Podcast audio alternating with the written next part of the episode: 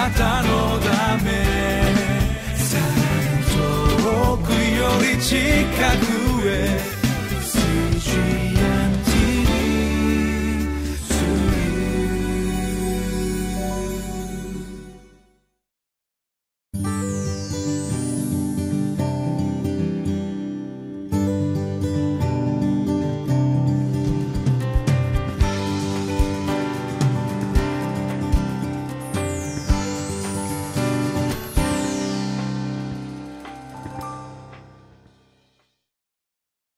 皆さんこんにちは。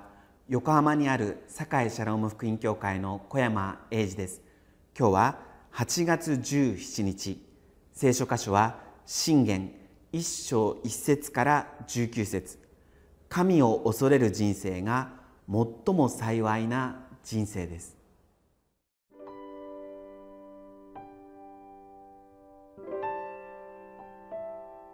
信玄。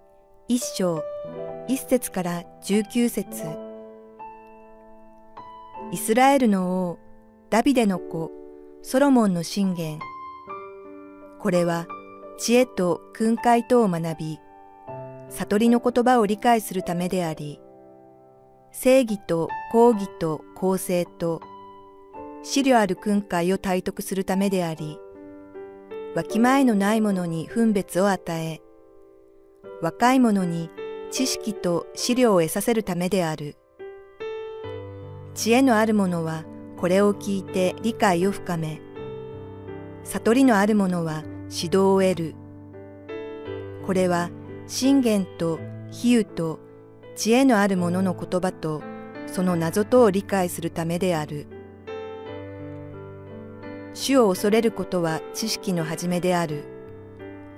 愚か者は知恵と訓戒を蔑む。我が子よ、あなたの父の訓戒に聞き従え。あなたの母の教えを捨ててはならない。それらはあなたの頭の麗しい花は、あなたの首飾りである。我が子よ、罪人たちがあなたを惑わしても、彼らに従ってはならない。もしも彼らがこう言っても、一緒に来い。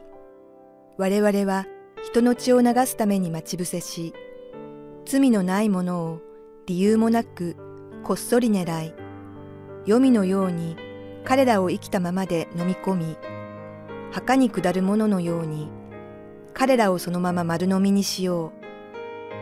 あらゆる宝物を見つけ出し、分取り物で我々の家を満たそう。お前も我々の間でくじを引き、我々皆で一つの財布を持とう。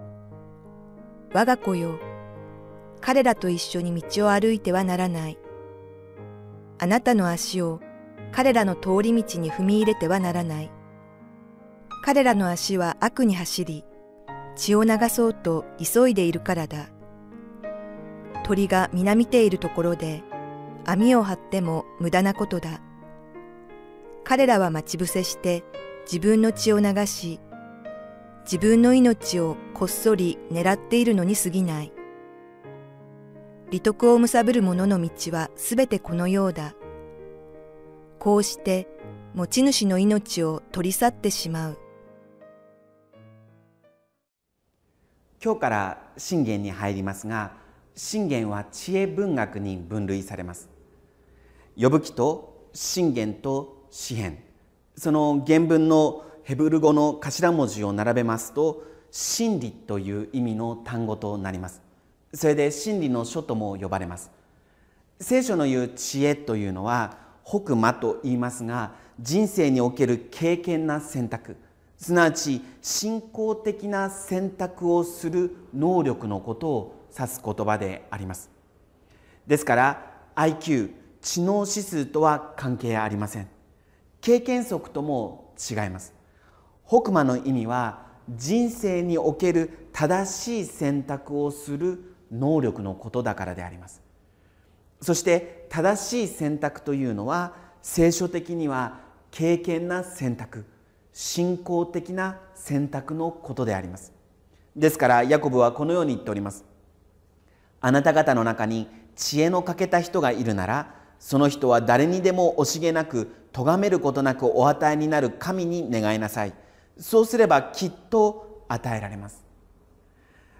神が知恵を願い求める者に与えるという約束は祈りによってもっとずる賢くなるという意味ではなくて求めるならばもっと経験に信仰的になることができるように助けてくださるという意味であります。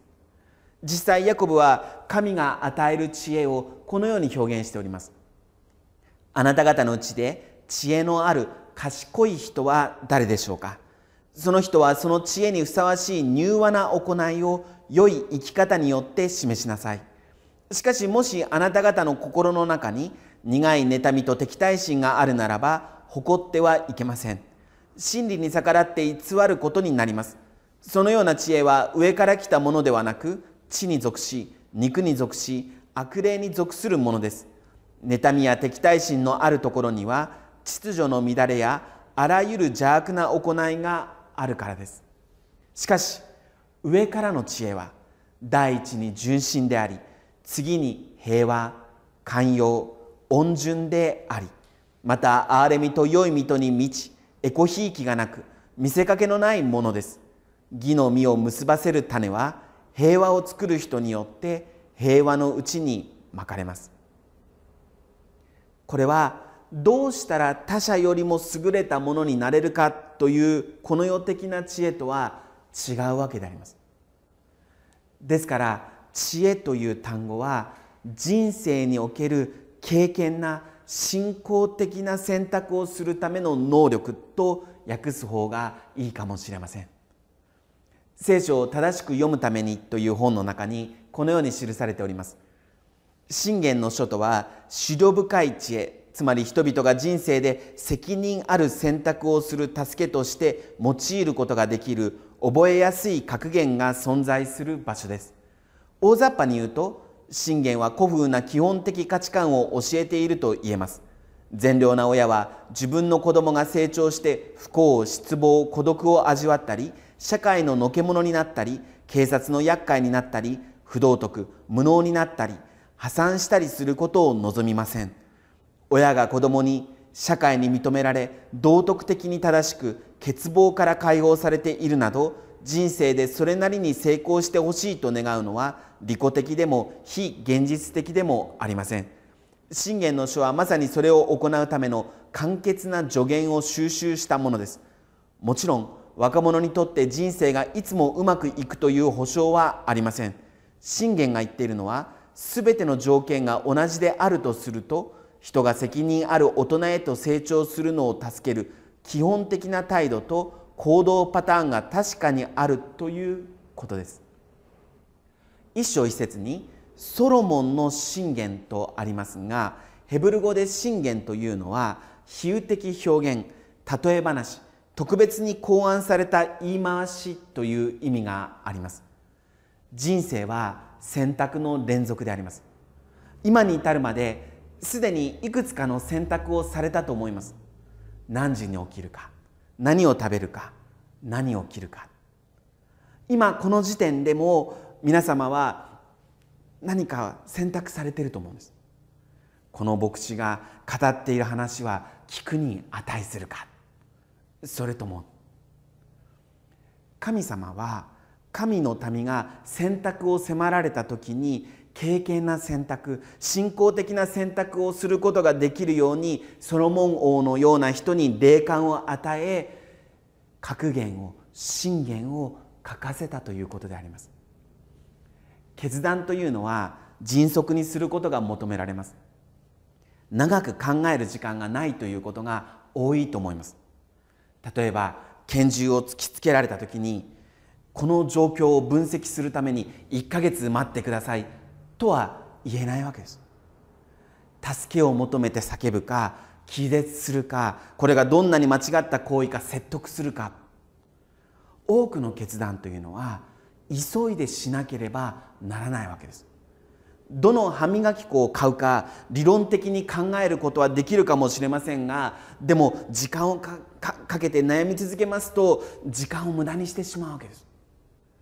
多くの場合即決することが求められるわけです。レストランで何を注文するか長時間悩み続けたら時間を無駄にしてしまうわけです。誰かに責められたらどう反応するか長時間どう反応するか悩めないわけです。知恵文学というのはまさに迅速にどのように選択するかを助けてくれるわけです。信玄というのはまさにこの流れの中にあるわけです。一般的なルールのまとめであり経験な選択信仰的な選択を迅速に行う時の助けを与えてくれるわけであります。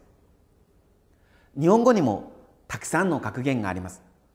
例えば情けは人のためならず。格言というのはこのようにとても短く覚えやすいものであります。人に情けをかけるのはその人のためになるばかりではなくやがては巡り巡って自分に返ってくるとは言わないわけです。格言というのは重要な原則を少ない言葉で覚えやすいように表現し人々が考えるようにするわけです。信玄も同じであります。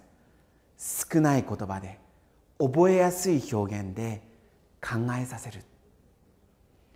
私が心に留めている信玄の一つは陽気な心は健康を良くし陰気な心は骨を枯らす。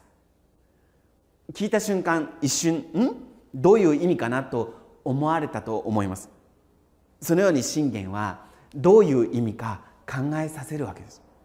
子供ならば親にどういう意味ですかと尋ねさせるわけであります。そして説明を聞いて自分でも何度も言い返して覚えるわけです。そして実際落ち込んでいる時この箇所を思い出して迅速に対応させるわけであります。神様はご自身の言葉をまさにこのような信玄という方法でも掲示されたわけです。いかがでしょうか？聖書は言います。主を恐れることは知識の始めである。愚か者は知恵と訓戒を蔑む。神様を恐れているでしょうか。信玄を人生の知恵として用いているでしょうか。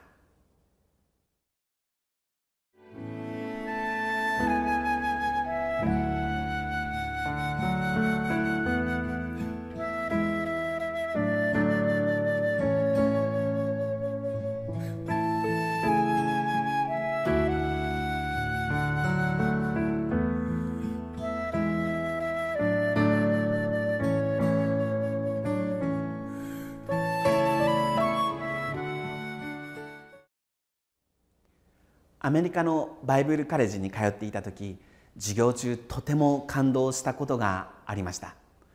それは恩師のホブゾン先生がこのようなことを言ったんです。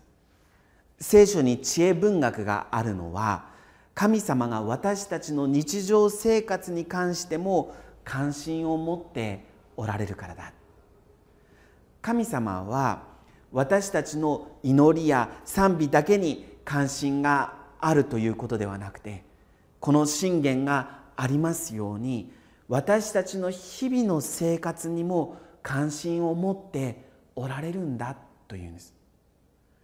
神様にとって私たちの日々の歩みもとても大事なことであるというんです。